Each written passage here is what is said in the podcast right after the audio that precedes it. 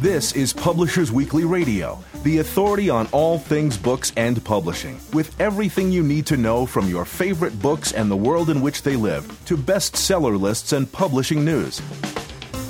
Here's the inside story on your favorite story. Publishers Weekly Radio, with your hosts, Rose Fox and Mark Rotella.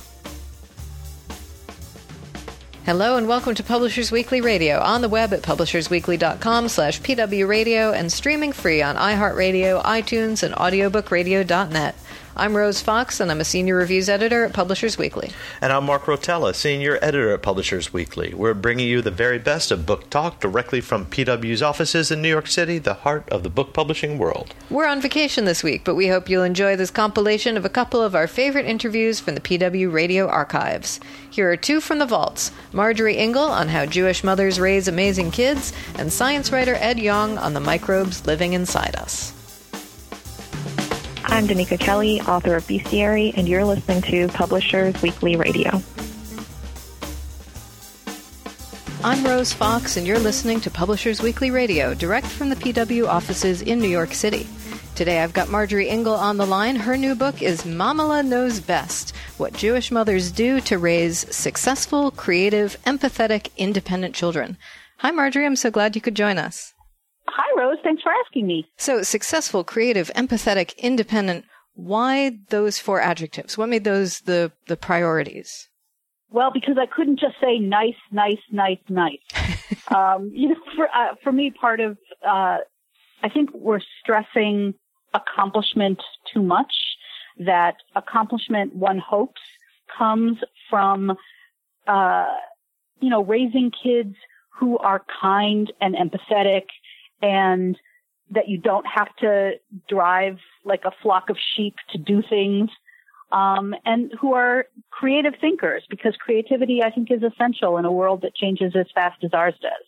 So I'm worried. Basically, this was a response to saying we have to raise kids who do well on tests. Uh huh. I see. So um, you're moving away from that whole fill in the bubbles correctly idea into a, a more uh, flexible approach to a changing world. Absolutely, absolutely. Because filling in the bubbles, I think there are two problems with that. One is that tells you what the answer is right now, but not what the answer is in the future. And two, I think that when we teach our kids that their worth comes from bubble filling, we end up, um, you know, pushing them to cheat because that's the only way they see their own validity is doing the best on this test. And it sets them up against one another rather than being collaborative type of people, which I think collaboration is going to be essential as we move into, again, more and more complicated worlds. And um, I think it makes them into jerks, basically. And um, you talk about uh, the importance of distrusting authority and learning to argue. So when parents are coming at this from a more disciplinarian perspective, how do you sell them on that? How do you show them that that's an advantage for kids and for parents? Um, I think one reason the Jews have been so successful in so many different time periods throughout history and both in eras and places where Jews were fairly acculturated and fairly, you know, welcome in the mainstream culture and also in places where they faced terrible anti-Semitism is because Jews have never been unquestioningly accepting of authority. Uh, accepting authority has not worked well for the Jews over time. And that doesn't mean being disrespectful. It doesn't mean being rude, but it does mean thinking, uh, what are other people's agendas? What do other people want? And, um, not being a tremendous people pleaser, which can be a problem, I think, particularly for women. So maybe, you know, that was something that was in the back of my head as I was writing. Um, but you're never going to break paradigms. You're never going to create new ways of thinking. You're never going to be a scientific innovator if all you're doing is trying to replicate what came before and trying to get, you know, uh, the pleasing answer as opposed to the right answer. Mm-hmm. Um, one of my favorite stories in the book is um, a Nobel Prize winning physicist named Isidore Isaac Rabi said that what made him a scientist was his mother saying to him when he was a little boy growing up, you know, in on the Lower East Side, not with no money, with parents who barely spoke English. He said other people's mothers asked them, um, "What did you learn today?" And my mother asked me, did you ask a good question today? And that's what made me a scientist. That's such um, a Jewish story. One, yeah, yeah. If there's one story that encapsulates the book, I think it's that. That's that's an amazing story because um, that's so true to my experience. Also, uh, growing up Jewish is is that that was absolutely that was absolutely the approach. And also, did you argue yeah. well today? Yeah. uh, did you go to the bathroom? did you? what did you eat your lunch? right. So um, you also talk about raising children to be mensches. What is what does it mean to be a mensch? That's that's been a, a pretty flexible term over the years. Yes, yes. Um, I mean, mensch literally means a man in German, um, but in Yiddish usage, a mensch is a good human being.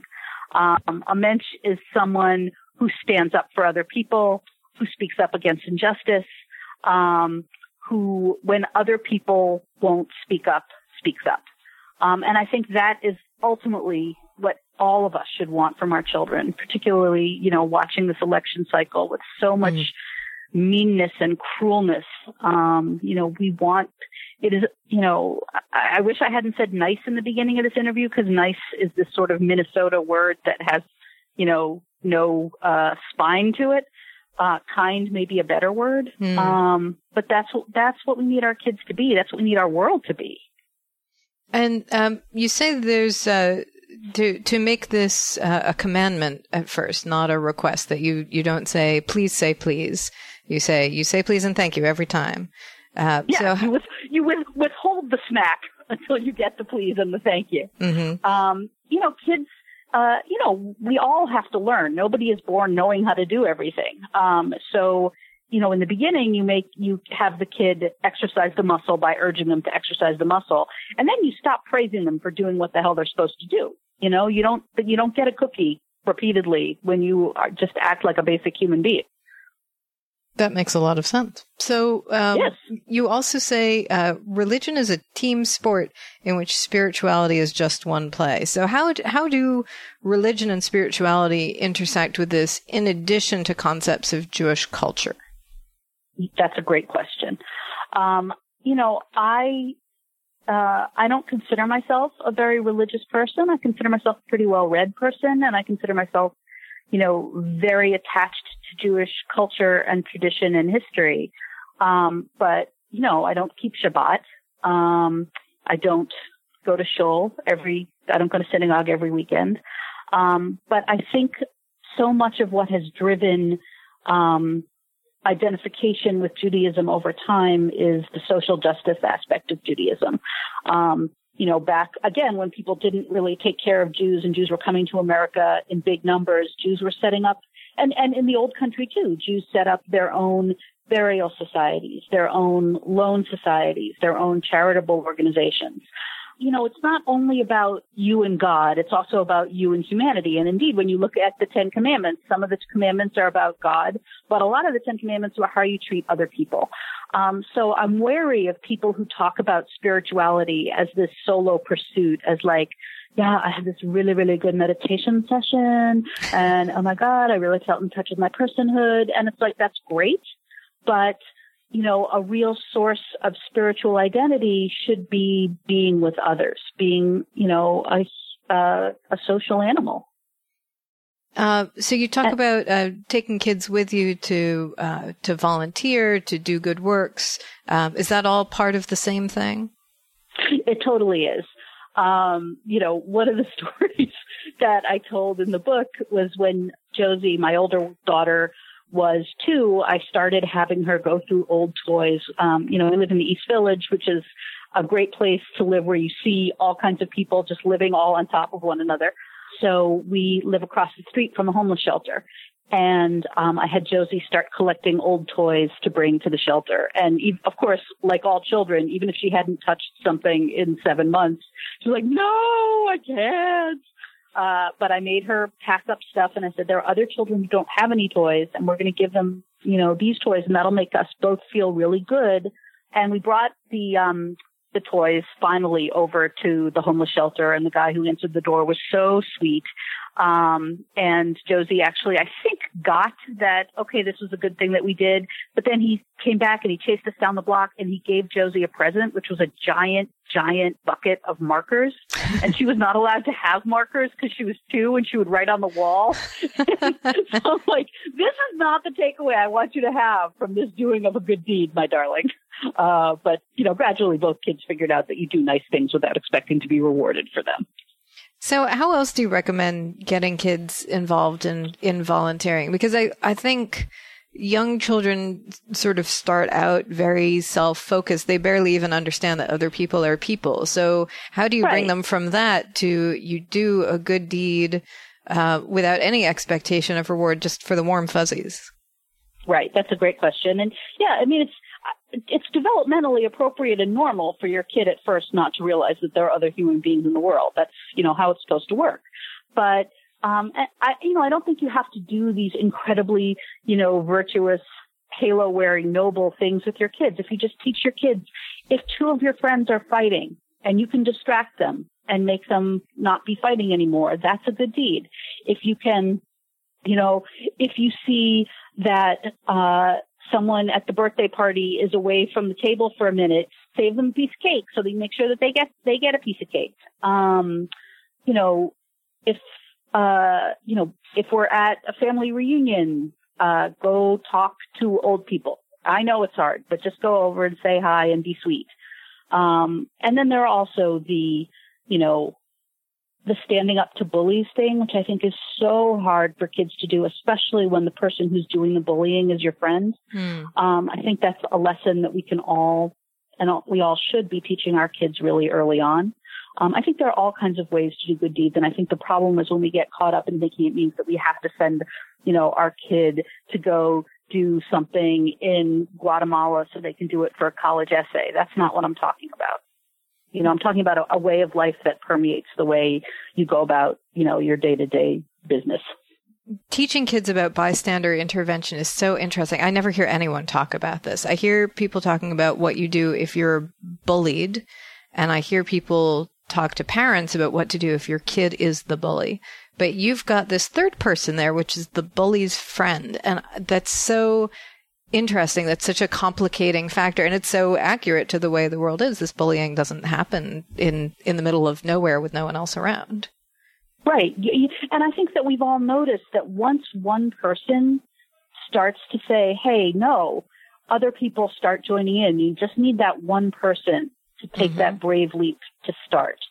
Um, and I don't know. I, and I real I realize it's so hard when it's your friend but I also think that one way of putting what, that when we talk about it that way, when the bully is your friend, I think that also helps everyone and that makes us realize that bullies are our friends. That we'll, uh, that I, I worry that sometimes we other bullies too much and we say, you know, like these are evil people. We have a zero tolerance policy, and like, no, you know, your kid can bully. I, I you know, I I was I, I bet you were too. I was bullied, and I can think of times when I was a bully. Mm-hmm. So I think it's much more nuanced than the portrayal that we have of like, you know, the innocent victim and the evil, you know, the evil doer, the, the Draco Malfoy. Right. Um, who, who so, even gets yeah. a little bit of redemption in the end. Yes. Thank God. Although I do remember reading somewhere that, uh, J.K. Rowling was really upset that, uh, girls uh, were fantasizing about Draco that she's like, he is a bad boyfriend. He would be a bad boyfriend. like, he would be a bad boyfriend. He would be a bad boyfriend, but you know, there's, uh, danger is always seductive. Yeah, we've always liked the bad boys. I mean, he looked, look, he looked like a Spike on Buffy. Right. So, you know, so you've, you've got to, you, you have to prepare your kids for that and not just sort of let it yes. happen to them. Right. And I mean, I think that actually, you know, if I'm going to bring it back around to the book, you know, the chapter about, um, being, uh, you know, wary of authority, um, I think that that actually might be a good skill in being to tell, being able to tell when a guy is, you know, a sort of twinkly eyed troublemaker as opposed to like an actual schmuck. Can I say schmuck? sure. I don't think I don't Yay. think the FCC uh, yeah, really cares too much about Yiddish. Okay, good. so you use uh, archery as a and as a metaphor for sin and vice versa. So tell us tell us a little bit about the connection there, the linguistic connection. Okay, so the word chet in Hebrew, which is usually translated as sin, actually means literally missing the mark. And I think that's a great way to think about when you screw up because sin, I mean, that's a, I mean, even the word is terrifying with that initial sibilant S and that one, you know, syllable. And it just sounds so, um, fatal and unrecoverable from and awful. Whereas missing the mark, I think that immediately makes you think, I could shoot again. I could try harder. I could, I could get it right the next time. And I think that's a great way. I mean, uh, I am the queen of going into a shame spiral when I think I've screwed up and like I will go down a hole forever. Um, but I think if you, if I were able to translate that in my own head as simply missing the mark, um, that would be a lot healthier. Um, because, uh, and, um, yeah, I think we should all think about, and I, I think this ties back into the whole thing about othering bullies. Um, you know, no, you screwed up. You are always redeemable. Mm. That's a that's a very important concept.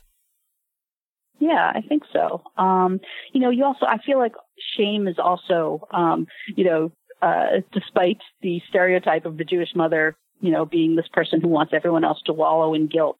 Um, I'm not sure that shame is uh, you know, momentarily it, it definitely has its purpose, but when you end up wallowing, that ends up A, being the sort of narcissistic, you know, way of avoiding having to fix what you screwed up. Um, and B, it just, it feels too hopeless, you know, and there's, you know, hopelessness is not a helpful, uh, a helpful feeling. We're going to take a quick break, but don't go away. Book lovers everywhere love Publishers Weekly Radio, now on iHeartRadio.com. PW Radio brings you the best of books and book publishing news. PW editors Rose Fox and Mark Rotella offer lively interviews with your favorite authors and conversations with new authors you'll want to get to know. I'm Rose Fox. And I'm Mark Rotella. Join the community of book lovers at PW Radio. Every Friday and now on demand at iHeartRadio.com. Welcome back. I'm talking with Marjorie Ingall, author of Mamaleh Knows Best. Uh, so you have experience with Reform, Conservative, and Orthodox Judaism. And uh, how do you address parents from all of those groups? And how do you write a book about Jewish parenting in general when those approaches can be so different? That is a great question. And we're trying to make this uh, book appeal to people with no Jewish background whatsoever. That's the next question. oh, okay. I'll wait for that one then. Um, you know, I do, you know, if I can be totally honest with you, I worry that some uh, people with uh, an Orthodox yeshiva background will leaf through this book and go, I know all of these stories already. Um, and, uh, you know, maybe people with who aren't Jews at all will go, this is just way too Jewish for me. But, you know, I was a folklore and mythology major in college, and I just think everybody's traditions are fascinating. Um, so whether you're looking at this uh, as an insider or as an outsider, um, I think there's always something you can learn from other people's stories and rituals and traditions. Um, also, I'm not really all that interested in theology. The book is mostly about uh, texts and history and culture and pop culture and high culture um, throughout uh, different time periods and um, different settings. Uh, so I don't think, you know, uh, for me, uh, the God stuff has never been the center of my Jewish identity, and I don't think that it should have to for anybody to profit from reading the book. So, how do you make a coherent narrative out of all of those different ingredients? That must have been a real struggle. I have to give a huge shout out to uh, my editor, Heather Jackson, um, who is not Jewish um, who I had been under the impression as a, you know, since I, I uh, have done uh, quite a bit of ghostwriting, I really believe when people said editors don't edit. And she was just a ruthless taskmaster. Uh, she, uh, absolutely cracked the whip. I ended up cutting 20,000 words in the second draft. Um, and I think, uh, we ended up mostly due to her, uh, doing a really good job um, creating something that's definitely bouncy and bounces around, but that's all, I think that's also kind of part of, if I may say so, part of its charm. Um, that hopefully it's funny as well, which, uh, you know, gives you a, little bit of leeway in terms of making it relevant to a whole lot of different kinds of people. So comparisons with Amy Chua of Tiger Mother fame and Pamela Druckerman of Bringing Up Bebe are uh, kind of inevitable. I think, in fact, I think I saw at least one review that did that. Um, I saw two. uh, and uh, when I when I told my husband I was interviewing you and what your book was about, he said, "Oh, you know, she and the the Tiger Mom woman should have a mom off." well, first of all, I, I really enjoyed the Tiger Mom book which had nothing to do with the way it was marketed. Right. It's not a book of child rearing. It's a very self-deprecating memoir about the way she was so draconian in raising her kids. And with one kid, it did indeed lead to Carnegie Hall.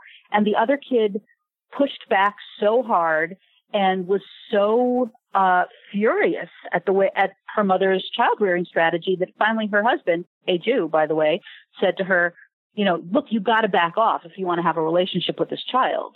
And so I thought that the book ultimately was this very sort of funny. I tried to be such a hard ass and it ended up not being great for both of my kids. She had a 50-50 success rate with that. Um, and I thought, you know, I thought that it was very dryly funny, but it's not a parenting manual. And, um, you know, bringing up Bebe, I thought was an interesting look at, it was more about sort of French culture than it was almost about child rearing. And I, I just can't really imagine any American parent, um, let alone, you know, a Jewish parent being sort of so blithely. I think sometimes you do have to intervene in your kid's life mm-hmm. or at least and at least show I think one thing that has worked well for the Jews is showing interest in your kid's life. We don't try to force them to be doctors and lawyers historically, but you figure out what your kid is interested in, what your kid is good at, and then like you're like, let me give you whatever support I can to push you in that direction and to help you do your best at it, explore and push yourself. Um, but you know, A, I'm not going to be the one who's pushing you, and B, I'm not going to do the the whole French benign neglect thing. Right. So how's that for an answer? some some somewhere somewhere in between. Somewhere in between. Or maybe yeah. off in its in its own third direction. You're you're sort of complicating the yeah. story again. I mean, I feel like when, a lot of where the book ended up being is if you want to raise a mensch, you kind of have to be a mensch. So a lot of it turned into this kind of, you know, I am assuming a female reader, um, and I think a lot of it turned out to be this sort of cheerleading about, you know, you can be just a, you know, a good enough mother is completely good enough. It's better than good enough. And you deserve to have a life and you deserve not to be incredibly stressed out and worried that other people are going to be judging your parenting because guess what they are. Um, that you should have a whole life and a world and intellectual and emotional life outside of your kids. And, uh, you know, and you should be modeling the kind of behavior, you know, be the change you want to see in the world, as a non-Jew once said. Um, so I think a lot of it ended up being about wanting uh, women who are so frequently told that they're um, not living up to some impossible standard. Um, I kind of wanted to be a little bit of a cheerleader and a you go girl. I know among uh, the parents I know, we talk a lot about parent the kid you have. Uh, so not taking any philosophy wholesale, but you know, understanding that you have to base your parenting around your kid, but you also have to parent as the parent you are. I love that. That's a great. That's a great way to put it. Um, you know, we are. We all are who we are, and say, you know, uh, don't be, you know, when you tell somebody who's trying to get pregnant, oh, just relax and it'll happen. Or you tell someone who is nervous, oh, don't worry. I mean, these are not helpful things to say to people. So yeah, I mean, if you are a tightly wound person, you know, and now say something Buddhist, you know, recognize that, observe it in yourself, uh, you know, honor it, and then do your best to just let that go and look and you know look at your kid. Your kid is probably doing okay, and you know, being fluttery and anxious um, isn't necessarily helpful. But then I also think about the um, the whole world of it was a long time ago for me, but the world of preschool drop off when mm. you see the the combo of the parent who just runs with their kids screaming, the parent who sneaks away, and then the parent who just flutters so much they make their kid more anxious. That there are, uh, you know, I think that there's probably for that one there's a right answer, and that one is, you know, I love you. You are going to have a good day. There are people here to take care of you. I will see you at two. Mwah. um, you know, like, uh, but I, I totally appreciate that we're all getting ordered and pulled in so many different directions at once. And it's very, very hard to feel like you're doing the right thing when somebody is constantly telling you you're doing the wrong thing. Um, speaking of anxiety, you talk about post Holocaust anxiety in particular. Uh, how do you raise Jewish children in the shadow of you know, thousands of years of persecution without misery and anxiety and fear kind of all around? Um, I'm glad you brought that up. Um, I did want to point out that the Jewish mother stereotype that this book sort of deals with is very much based on a this period, that post-war period of Jewish history, where uh, the you know the sort of stereotype of a neurotic, clingy mother perhaps had some uh, actual realness behind it. Um, but the book also addresses the fact that as much as some people want to portray Jewish history as this endless stream of persecution, there have been periods uh, of history in Spain, in Egypt during the Middle Ages, um, when Jews were fairly acculturated, fairly wealthy. It was not that different from America now. Um, so I do get concerned when Jews want to uh, wave this banner of "We are the most persecuted people ever in the world," um, because uh, I think that that can get in the way of looking at the world we live in right now and the social justice actions we need, we should be undertaking right now and encouraging our kids to undertake to help people who maybe are not us who are suffering. Um, and I think coming at the whole world from this perspective of um, we are perpetually a persecuted minority can blind us to opportunities to uh, help other people. Um, so yes, uh, you know, anti-Semitic incidents are on the rise throughout the world. Um, but raising a child in an atmosphere of fear and constant suspicion, uh, which is different from distrust of authority, which the book goes into, um, is not a healthy way for anybody to live. That makes a lot of sense, and that's very much the the Judaism that I was raised with. The sense of you know, terrible things have happened and have happened to people like us. And so now when terrible things happen to other people, we should empathize with that. We should, you know, understand those are the people we need to help and not just sort of sit there and go, yeah, man, me too. Amen, amen, amen. So this is your first book under your own name since 1998. Why did you yep. step away from ghostwriting and decide to uh, put your byline on this?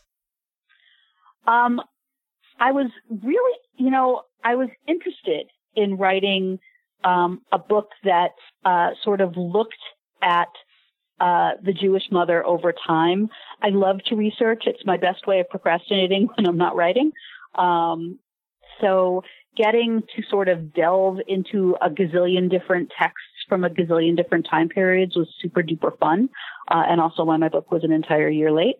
Uh, but um, I wanted to look at the mother figure and why my, you know, I had some discomfort with the term Jewish mother, which is ridiculous because I am proud to be Jewish.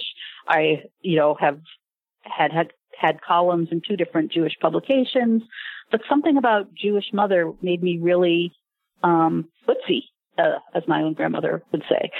So um, I wanted to address sort of why, you know, it, it occurred to me that um, there's a, a, lot of misogyny to the stereotype of the Jewish mother, mm-hmm. that it was mm-hmm. a creation of male writers and comedians in that post-war period. Um, and that it was just one more way we could try to make mothers and women feel bad. And so I didn't want to make this sort of you know, to go back to the sort of the Tiger Mom thing, not the book itself, but the way it was marketed. I didn't want to be this, do this or your child will turn out, you know, terrible and people from other countries will eat our lunch and, or like, you know, I, I always, I call the, um, the bringing up bebe book in my head french babies don't get fat which i know is not the title but i didn't want it to be this thing of fear you know i wanted to write a book that was fun to read and sort of celebratory and not, uh, you know, perhaps ironically, not guilt provoking at all. So that was really the motive. And uh, speaking of your side projects, one of them is Sorry Watch, which I love, and I didn't even know you were involved with when I first uh, oh. si- signed you up to to do this interview. So I was really excited to uh, to find that in your bio. Um, how has looking at other people's apologies and analyzing them uh, shaped your parenting when apologizing is one of the most important things we can teach our kids? Good question. Um, so my friend Susan McCarthy and I, my co-blogger on Sorry Watch, we like to look at good apologies as well as bad ones because I do feel like we live in a world where everybody is so eager to scream gotcha and everybody loves to, you know, sort of uh, salivate over terrible apologies. Um, but we also wanted to point out some really good ones that it is so hard to admit that you screwed up. So, you know, uh, you know, when your kid is desperately trying to squirm out of, uh, owning, um, you know, owning something bad that they did, uh, you know, look, they're no different from Lance Armstrong, you know, mm-hmm. uh, that it's hard to apologize well when you have to acknowledge that you did something really bad, um, and it can't be the thing that happened. You have to say the thing that you did, um, and it can't be mistakes were made. You know, you can't have the passive voice. Um, it can't be, you know, well, you just didn't understand my sense of humor, or oh, well, I was provoked. Uh, an apology has to be this true, a good apology has to be um, this almost naked kind of I messed up. I owned it and I'm sorry. And here's what I'm going to try to do to not make this happen again. And not only does it has, I think that made me more sympathetic to my children's struggles. Um, it's made me sort of, uh, it's been good for me personally to add the here's how I'm not going to do it again. Um, because we screw up as parents all the time too. So I can say to my kid, you know, you're right. I didn't notice that you were, you know, that, you know, you were suffering and here's how I'm going to pay more attention. I will, you know, we'll, I'll check in with you after you come in from school. Um, you know, we'll talk about what's bothering you. Um, so I, I feel like there's something everyone can learn from apologies that can, you know, uh, permeate every aspect of our lives. So if there's one takeaway that you'd like parents to have from your book, whether they're Jewish parents or not, mothers or not, um, what what would you what would you want to convey most of all? Um, I think you know I did make jokes about don't read parenting books in my own parenting book. Um, nobody knew better than Dr. Spock who said, trust yourself, you know more than you think you do. I think we all have that little spark in us, that little instinct within us that says, um, I kind of know what I have to do here. And if you can just tune in to listening to that, um, and trust yourself, um, I think we are all capable of being really good parents. That's beautiful. that wasn't very Jewish. I needed to put something in there. Jewish and not. We are all capable. I've been talking with Marjorie Ingall, and you can find her book, Mamaleh Knows Best, in stores right now. Marjorie, thank you so much for joining us. Thank you, Rose. I'm Rose Fox, and this is Publishers Weekly Radio. Hi, I'm Robert Kanigel. I'm the author of Eyes on the Street, The Life of Jane Jacobs, and here we are on Publishers Weekly Radio. I'm Rose Fox. And I'm Mark Rotella, and you're listening to Publishers Weekly Radio, direct from the PW offices in New York City. Today we've got Ed Yong on the line. His new book is I Contain Multitudes The Microbes Within Us and a Grander View of Life. Hi, Ed. I'm so glad you could join us. Hi, Rose. Glad to be here.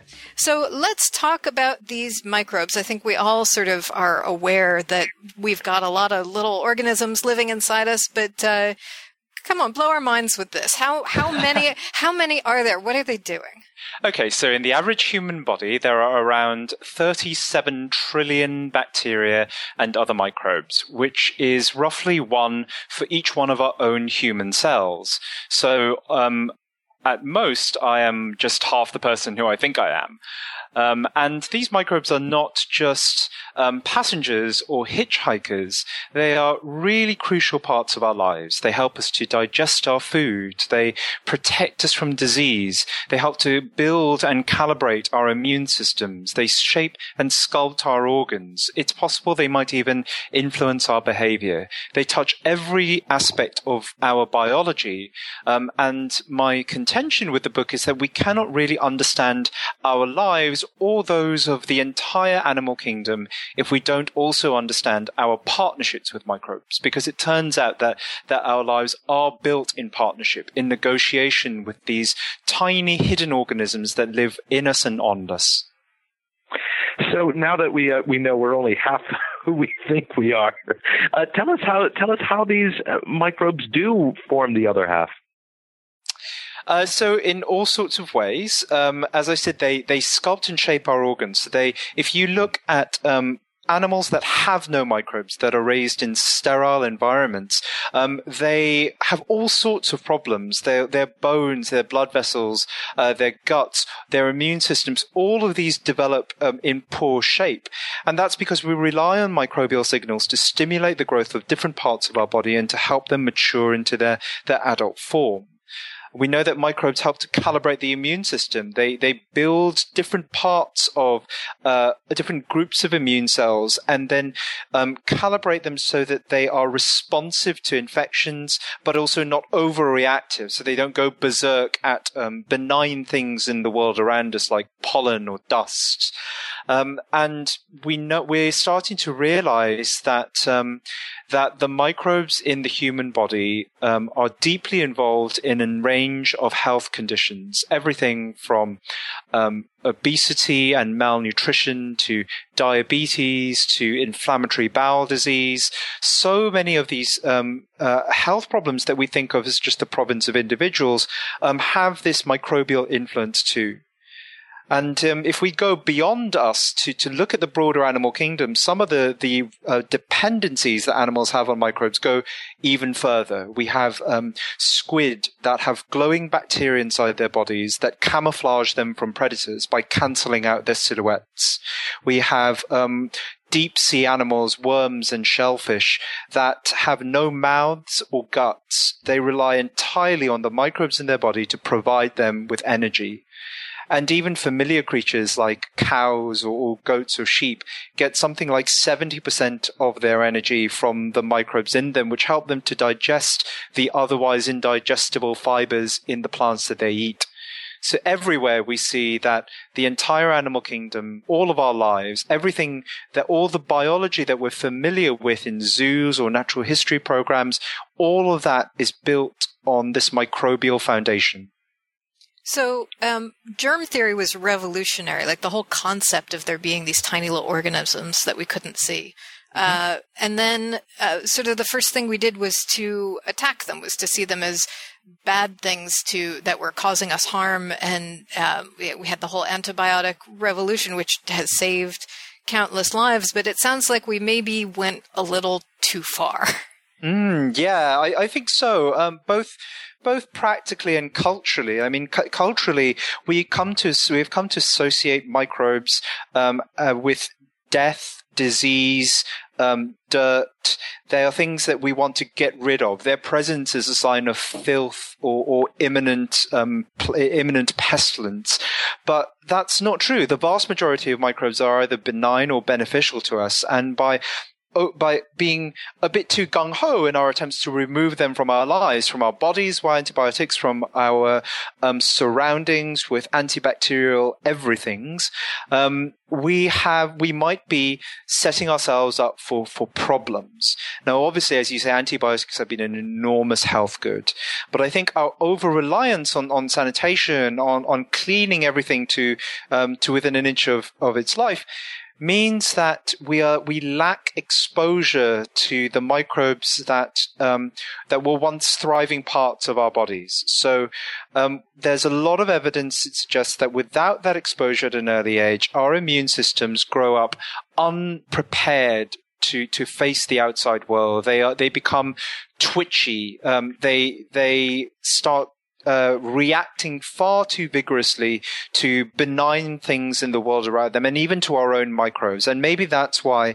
we are seeing such large spikes in the incidence of inflammatory diseases and autoimmune diseases and allergies um, in the Western world over the last several decades.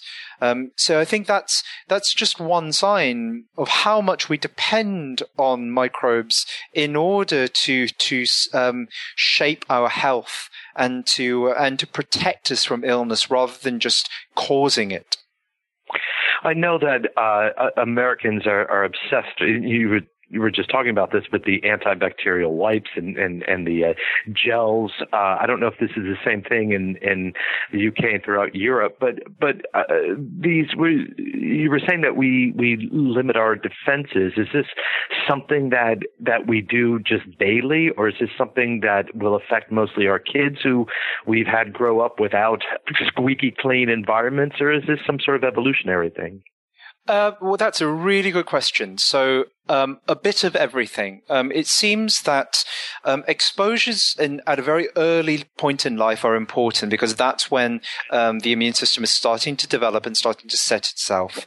Um, and you know, we we see in extreme cases, like um, in cases of uh, like malnourishment, for example, in in the developing world, that kids whose microbes don't, whose microbial communities don't mature at the the right age, who end up with a microbiological age that's less than their biological one have immune problems, they have problems digesting their food, they, they end up malnourished, they have kind of, they have a lot of different health problems.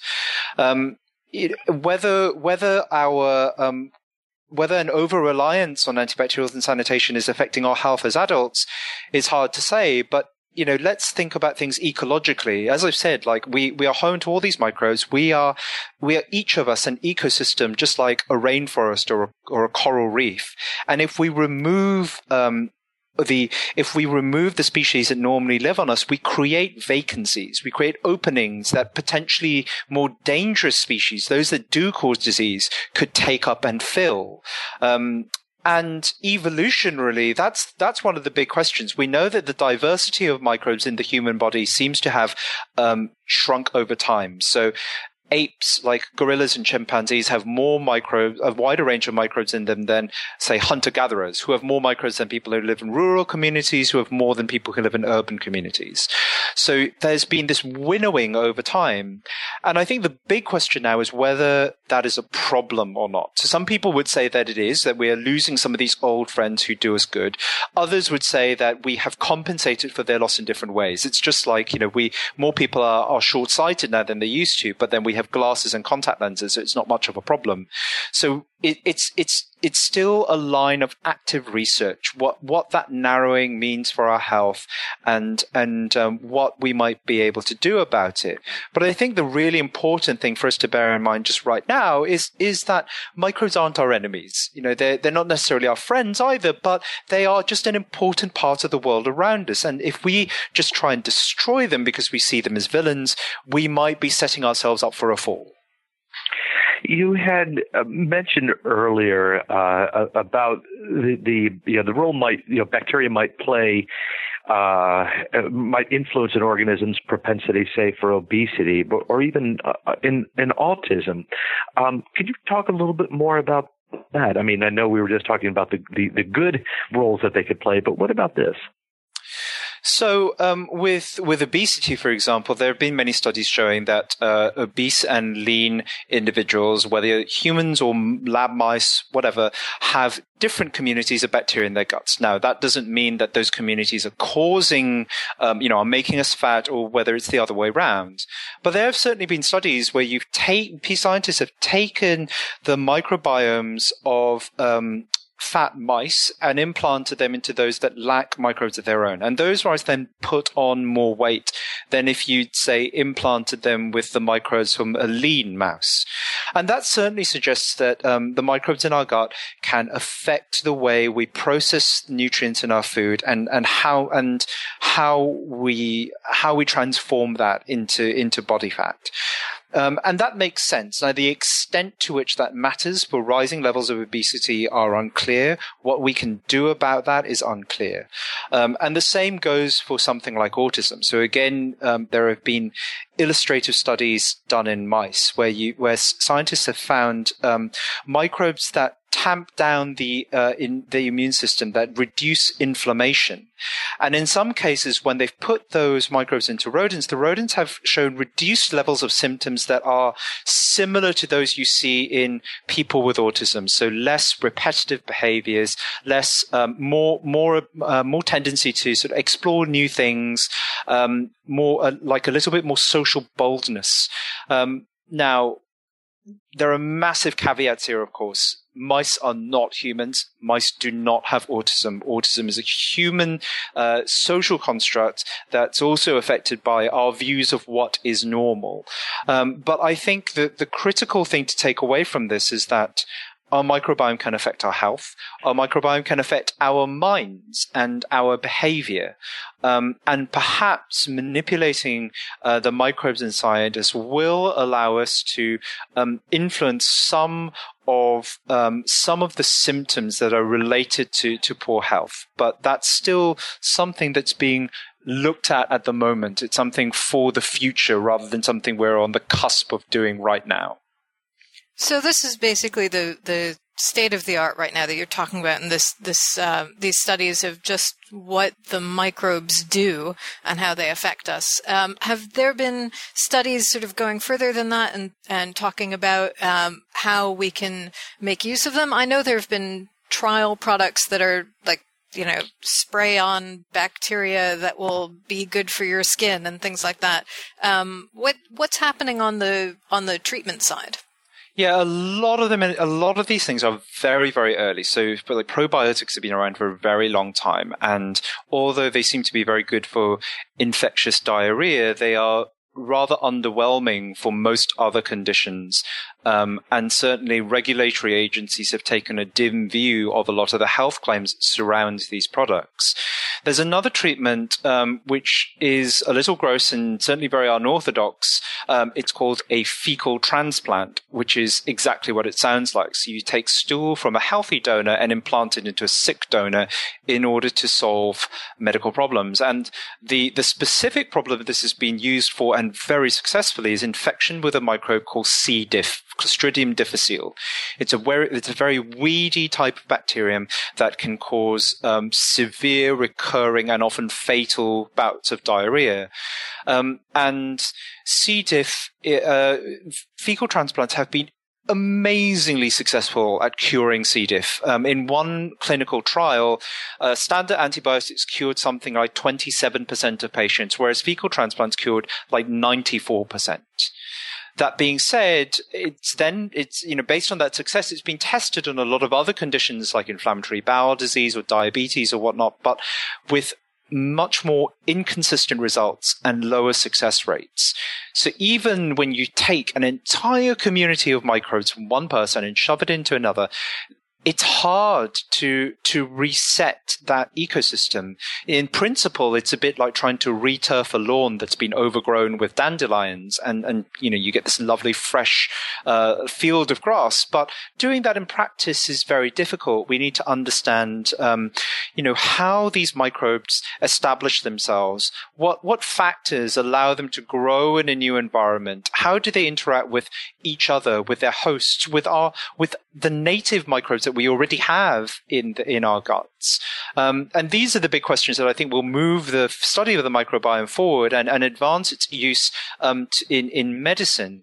But we're such we're so much at the early stages of this, and that's one of the reasons why I wanted to write "I Contain Multitudes" to give people a sense of the potential, but also to to get a give a very rigorous view of where we stand now and what people should or shouldn't believe about the things that they're reading about this incredibly fascinating and um, and fashionable area of science. We're going to take a quick break, but don't go away. Book lovers everywhere love Publishers Weekly Radio, now on iHeartRadio.com. PW Radio brings you the best of books and book publishing news. PW editors Rose Fox and Mark Rotella offer lively interviews with your favorite authors and conversations with new authors you'll want to get to know. I'm Rose Fox. And I'm Mark Rotella. Join the community of book lovers at PW Radio. Every Friday and now on demand at iHeartRadio.com. Welcome back. We're talking with Ed Yong, the author of I Contain Multitudes. Um, he's telling us fascinating stuff about microbiomes, the, uh, the microorganisms that live in our bodies. So, what are these core takeaways that you want people to have when they when they read your book, when they think about this very, very early science and where it might go? So I want them to think of um, microbes not as uh, not as villains, not as things they must kill, but as crucial parts of our lives. I want people to realize that if they go to a zoo, um, every creature in that zoo is a zoo in their own right. Um, I want them to understand that when they look in a mirror and see themselves, they're not just looking at an individual, but as an entire community, as as a as an entire world, or even a series series of different worlds. Um, and one of the things I really want to do with the book is to show people just how how wondrous even the most familiar parts of our lives can be if we look at them through this microbial lens. So one really good example, one of my favorite stories from the book involves um, breastfeeding. And breastfeeding is is a very familiar thing. You know, we've either all done it or taken part in it or seen people do it. But um, it's actually very complicated. A breastfeeding mother looks like she's just nourishing her child, but actually about 10% of breast milk consists of these sugars that the baby cannot digest. They are there to nourish microbes in the baby's gut, and specifically one particular strain um, called B. infantis, which has evolved specifically to um, eat these sugars with great efficiency. And in return, it feeds the baby's gut cells.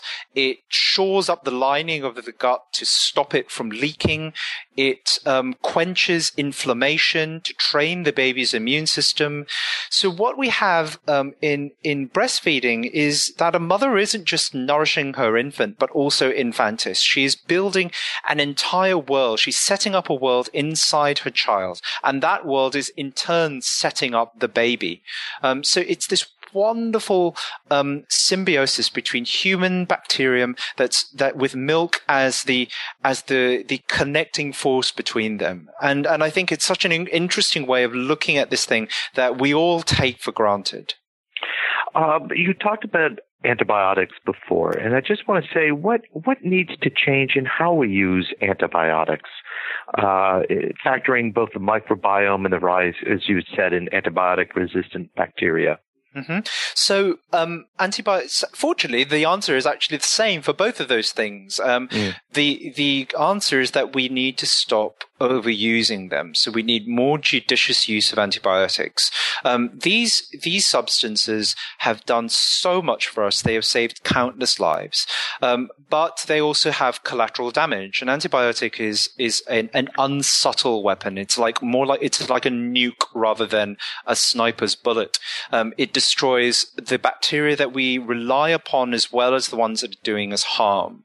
Um, so by using them more carefully, um, I'm not saying, uh, you know, let's demonize antibiotics and stop using them altogether, but by using them more carefully, we can avoid um, causing too much harm to our microbiome when we don't need to. And we will also forestall the rise of antibiotic resistant bacteria because it is um, the the um, the wanton use of these drugs is one of the factors that's fueling the rise of microbes um, that can resist almost all of the, the things that we throw at them. Um, so you know it's a it's kind of a win-win. If we use them more carefully, we we solve two big problems in one stroke you just mentioned uh, about this book, but tell us more about how this book came to you.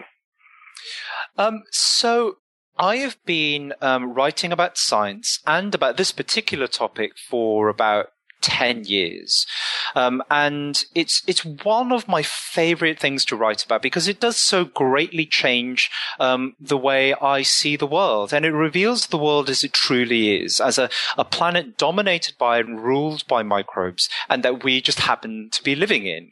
And I think it gives, you know, I said in the, in the subtitle that it gives us a grander view of life. And, and I truly believe that. I think it, it shows how interconnected we are to the rest of the world around us. Um, um, and and I think that this area is full of amazing stories. And that's what I wanted to portray in the book. Um, I wanted to tell the stories about the scientists who work in this field. And there's such, uh, there's such a great bunch of characters. You know, there's an Australian scientist who's been trying to load um, a bacterium into mosquitoes to beat diseases like dengue fever for the mm. last, he's been doing that for 25, 30 years. I mean, the amount of dedication it takes to do that. Um, so I tell his story. I tell the story about uh, uh, scientists who have studied these uh, squid with glowing bacteria in them, those who've looked at um, a- the aphids that destroy our crops and the bacteria that provide them with nutrients, um, the ones who've looked at obesity and malnutrition uh, among humans. That they um, for first and foremost, the, the study of the microbiome is a very human story. There are so many great narratives in this field um, about very intelligent, very passionate, um, very curious and eccentric people, and I wanted to get that across. Let's step into the future for a little bit. You talk about the possibility of artisanal bacteria that could be designed to perform specific tasks, and it sounds like that's what this guy is trying to do with the uh, mosquitoes, for example. Tell us a little bit more about that and about maybe the, the pros and cons of that. So with the mosquitoes, um, what we're doing there is to install a very, very common bacterium called Wolbachia into um, the species of mosquito that spread diseases like dengue and Zika. Um, and the reason we're doing that is that um, Wolbachia stops the mosquitoes from spreading the viruses behind these diseases. And it also happens to be really good at spreading through a wild population. So if you release small numbers of these mosquitoes, the bacterium will spread to those the rest of the wild population and turn the entirety of the entire lot of them into um, into dengue-proof or Zika-proof insects.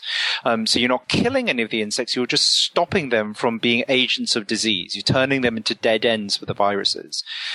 Now, um, the other thing you asked about is, is different. So actually engineering microbes in order to um, solve health problems, that, that is a different thing. And I think something that is being, it's in just the very earliest stages of investigations. So some scientists are trying to build microbes, that genetically engineered microbes that could, for example, um, detect early signs of cancer and release um, cancer drugs, or those that could spot signs of inflammation and calm it down. Um, the you know these applications I think will will be really interesting in the future, but we're still in a very early stage of being able to manipulate biology to that extent. And of course, the prospect of doing so makes people very nervous. Um, it, it, should be far less nerve wracking to actually take naturally occurring bacteria and turn them into probiotics. And as I said, um, probiotics are, are a little underwhelming, but that's because they largely rely on very heavily industrialized and often proprietary strains of microbes that aren't very good at taking up shop in the gut. Um, instead, we may do better by looking at very common species um, that uh, that are much better at colonizing the gut and to give them to people in in in bigger numbers. Um, and that's something that a lot of scientists are looking at at the moment. They're trying to construct blends or cocktails of beneficial microbes that could solve conditions like inflammatory bowel disease and so on. Um, but you know, there's there's a lot of potential there, a lot of potential. But the the problem is that we're not just talking about you know, the maths of the microbiome are, are, very complicated. It's not just about saying, here's a problem, I'm going to add this microbe, problem fixed. It, this is an act of engineering an ecosystem or shaping an entire world. And a lot of our attempts to do so are very basic and stumbling still. Um, trying to actually, you know, when you give people um, these collections of microbes, it's really hard to predict like whether they'll actually stay in the body, what they will do, how well they will compete against the microbes that are already existing within us. Um, and I think those are the questions that we will need to answer if we're actually going to turn these um, treatments into successful ones. So I have this weird reaction to antibiotics, which is that when I take them, uh, I have mood effects. I get depressed, or I get anxious, or I, I get mm. panic attacks. Um, and I've been wondering since then about the effects of uh, bacteria of the microbiome on mental health. Mm. Do we have any kind of research in that direction?